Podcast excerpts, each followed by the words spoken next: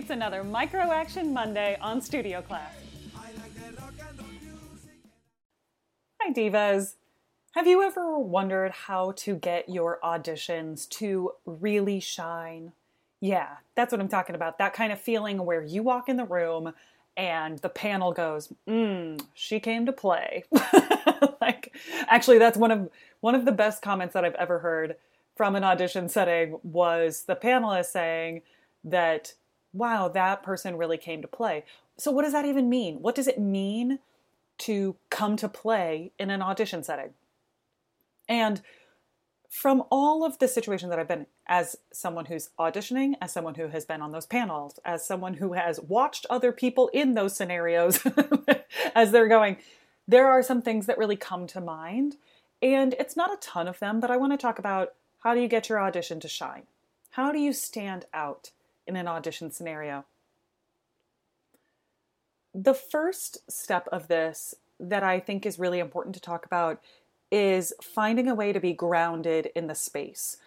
I think that this is a little hmm, a little tricky to talk about sometimes, but I, I'm going to do my best here to talk about what this means, where I want you to psychologically take up space in the room, right? I want you to take up the full space that you can when you are in the room. And that means, you know, walking in, being calm, cool, collected as you can be, right? And this takes a lot of just the inner work side of being a performer, which is about showing that you may have adrenaline coursing through your body, right? Your cortisol levels might be through the roof, but you've done the work to figure out how to manage that. An audition is not the scenario in which you're wanting to show people how nervous you are, how unsteady you feel, right? that's the part where we do the inner work on our own, at home, in the practice room, whatever it is that we're doing, to say, I'm going to visualize through this situation so that I feel like in whatever whatever case, I can walk into the room feeling like I've got myself under control. I know what I'm doing. I know what I'm here to do.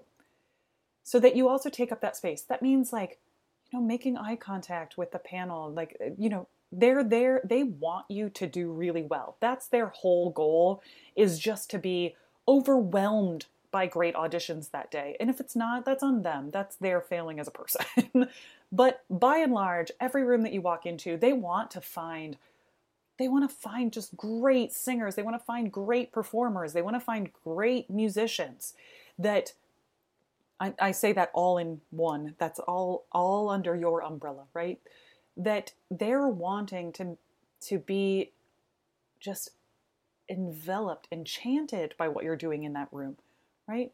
So it's okay. Walk in with calm, with purpose, smile at them, introduce yourself to the, collaborative pianist or whoever you're working with. Obviously, if you're bringing your own, you know, uh, collaborator to this situation, then you guys walk in together and you feel really confident.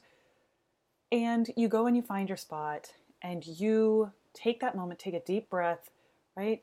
And just feel very at home in the space. This is something that you can also practice. Do some visualization techniques to say, what does it feel like to be at home in that space performing with somebody else, performing for somebody else? What does it feel like in my body to be very grounded before I start singing?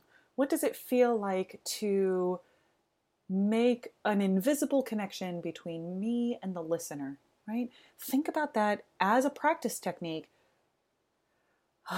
so you can take that deep breath and like embody the space.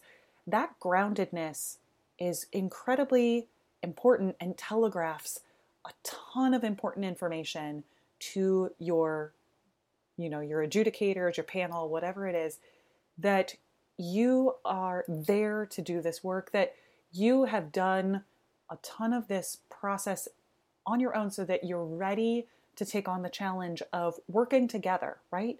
An audition is just a job interview to make sure that you're the right fit for what they're wanting, like what they're wanting to do, right? So you're presenting what you do and saying like, I think that we might be the right fit for each other. I think that I can realize the vision that you have for this production. And I think that by showing you my skills here, you might also get a chance to see the vision that I can bring to the production that you're having or the performance or whatever it is. Okay, so we talked about that groundedness, right? That groundedness is just that overwhelming sense of like, I belong in this space and I am so excited to share what I do with you. And I think that we might be good collaborators together. I might, I think that we would be the right fit for this creative project together. Then, uh, the, the next part, you know, it's super straightforward, but like, does your rep fit you? And can you sell it technically and dramatically? This is a oversimplification of what happens in this part because tech because like does your rep fit you and can you sell it technically and dramatically is basically all of the work that we do day in and day out, right? So this this is a ton of work that goes into this. Like this is what makes us really good at what we do, right? So picking rep if they want to hear you in different languages, great, but make sure that you're picking rep that fits who you are, that fits your voice. You can find something, I promise you, you can find something that suits the instrument that you have and makes it shine, right? You are not you are not beholden to only a certain amount of things that, you know, come in like the greatest hits book for your voice type. It's okay to become more knowledgeable about the repertoire so that you can find something that suits you really well. You'll want to think about that just logistically, making sure that you're bringing something if you're working with a collaborative pianist and they don't often interact with that particular repertoire, you might want to bring someone that you work with regularly. That's that's just a logistical question, right?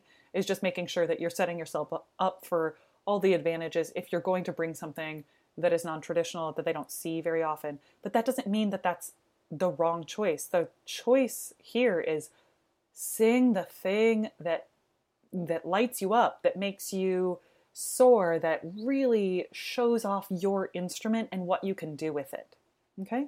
Regardless of the language, like the, the language requirements and like also, t- you know, aesthetics or, or style or whatever, they're telling you that so that they can hear you in something that is the most suited to probably what's in the season or what they're programming or what they do as a company, as an organization. And so it behooves you to show them what you're really good at and then also say like i know that you present primarily this time period of music. Great here's what i do in that area. Like here's why here's why we would be a good fit for each other. So that's it. Remember the rep fits you and that you can sell it technically and dramatically. Both of these things are really important. So if the rep fits you then i'm hoping that you can sell it technically you're showing off what makes your instrument beautiful and interesting and unique, right? Really focus on those. What is it that I want to show them that my instrument can do? What are my skills? What are my highlights? What are my things that I can really uh, that I can really show off in this scenario so that when people hear this in a performance, they go, wow, that that soprano, that mezzo, that tenor, they oh, they were stunning. The the way that they sang this thing, right?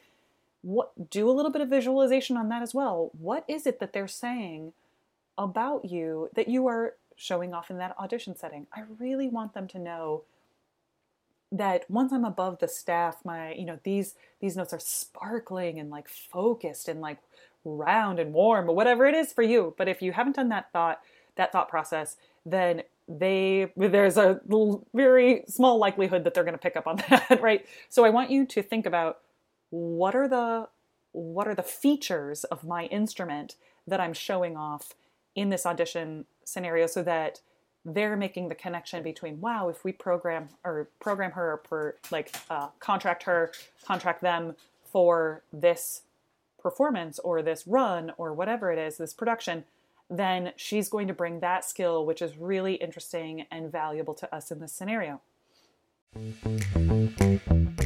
Knock, knock, knock. Real quick, divas. I know you're here because you love the clarity that comes from my micro action episodes. Plus, you get inspired and motivated hearing from working artists all across our field on how they made, maintain, and grow their careers. Now, you can be a part of the fuel that makes it all happen. Give Studio Class a boost by heading over to patreon.com slash mezzoihnen, that's M-E-Z-Z-O-I-H-N-E-N, and join the Sybaritic Camerata. I also want to take a moment to shout out and thank Chris, James, Josh, Sarah, Elise, and Renee. Your support means the world to me. Thanks so much for helping me keep this podcast going. Now, let's get back to the show. The same thing goes with dramatically. We are in a dramatic art, y'all, right? I want you to be thinking about what am I bringing to the stage that makes this interesting, compelling visually as well, right? Ask yourself, am I being boring? This is both technically and dramatically. Am I being boring? Am I not thinking about, you know, the shape of this, both with what I'm doing with my body language and also what I'm doing with my voice? Because I really want you to help them experience the like the specialness of what you can do, right? The specialness of the repertoire and how when you work together you're going to bring that same specialness to the production, okay? And that leads me to my next point which is like phrasing and nuanced choices. Are you connecting with your repertoire that fits? Are you connecting with it? Part of repertoire that fits is also that you can find your own connection points to it so that you are saying something with the musical phrasing choices that you're making, and that you're also saying something with the dramatic choices, right? Are you making nuanced dramatic choices? This is the same thing, which is, am I selling this technically and dramatically? Also means that going back to my question of, is this boring? Is, am I making the same motions over and over? Am I doing uh, really obvious, right? Choices when it comes to what I'm doing with my arms or my body or how I'm moving on stage. And it doesn't mean that the obvious choice is wrong. It just means that have you thought through it or are you just picking the first thing that comes to your mind without taking a deeper look at if I was putting this on stage, what would I want to see? An audition setting is different than a performance. So I'm not asking you to run around the room, right? I'm asking you to think about okay, if I saw this on stage, yes, maybe Cherubino is bouncing around, is just full of excitement and joy and, and just like uh, hormones, like whatever it is. So, with that in mind, though, you do not need to run around your audition space. You need to show them that that exuberance, that joy, that um, that just like overwhelming sense of like, I don't I don't know what to even do next because I'm so filled with these hormones, right? That that you are bringing that to your audition space so that they see the path from you in that audition to you performing that character on stage and they go, "Oh my gosh, I can already see it." It's so clear, right? So notice that I'm not talking about making sure that you wear this particular amount of or like this particular type of clothing or or making sure that you're wearing closed-toed shoes or whatever because honestly people say that when they're not talking about this they're talking about like winning uh 5 more points when I'm talking about winning the game okay so they're when people are giving you comments like that it's because they are searching for something to talk about that isn't that it was unremarkable.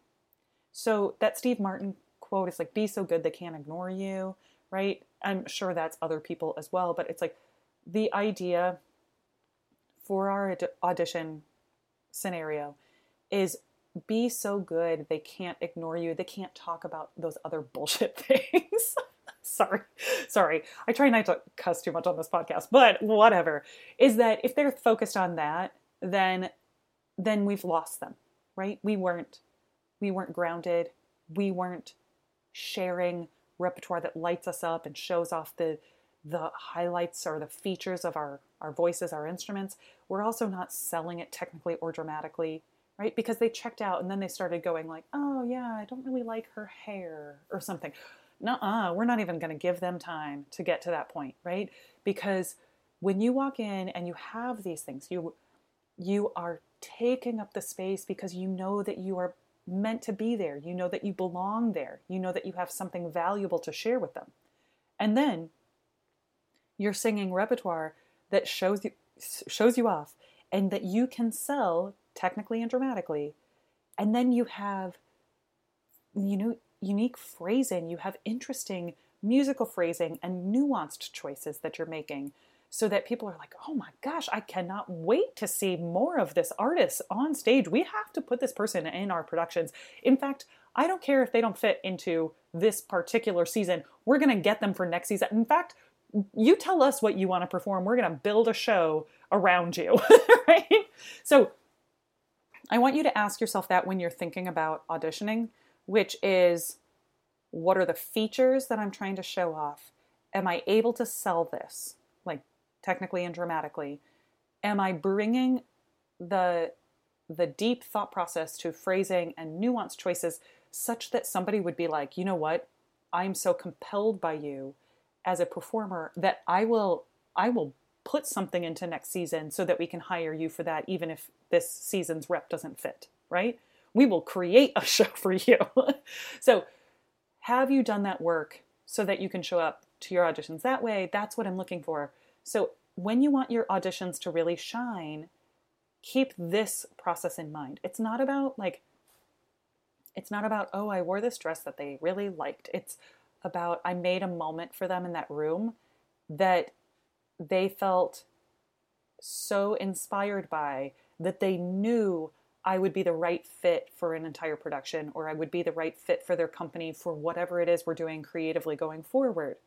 And that's it. Divas, I want you to keep those things in mind. I want you to have amazing, amazing auditions. And as always, stay sparkly inside and out.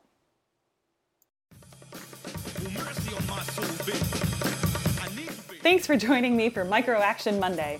Again, I'm Megan Ihnen, and you can find me on all the socials at Mezzo Ihnen. That's I H N E N. Did you know that studio class is part of the Sybaritic Singer?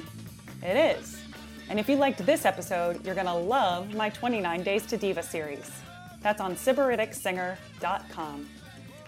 And if you liked this episode, will you please consider leaving us a review on iTunes, Stitcher, or wherever you get your podcast? Thanks. It means a lot to me.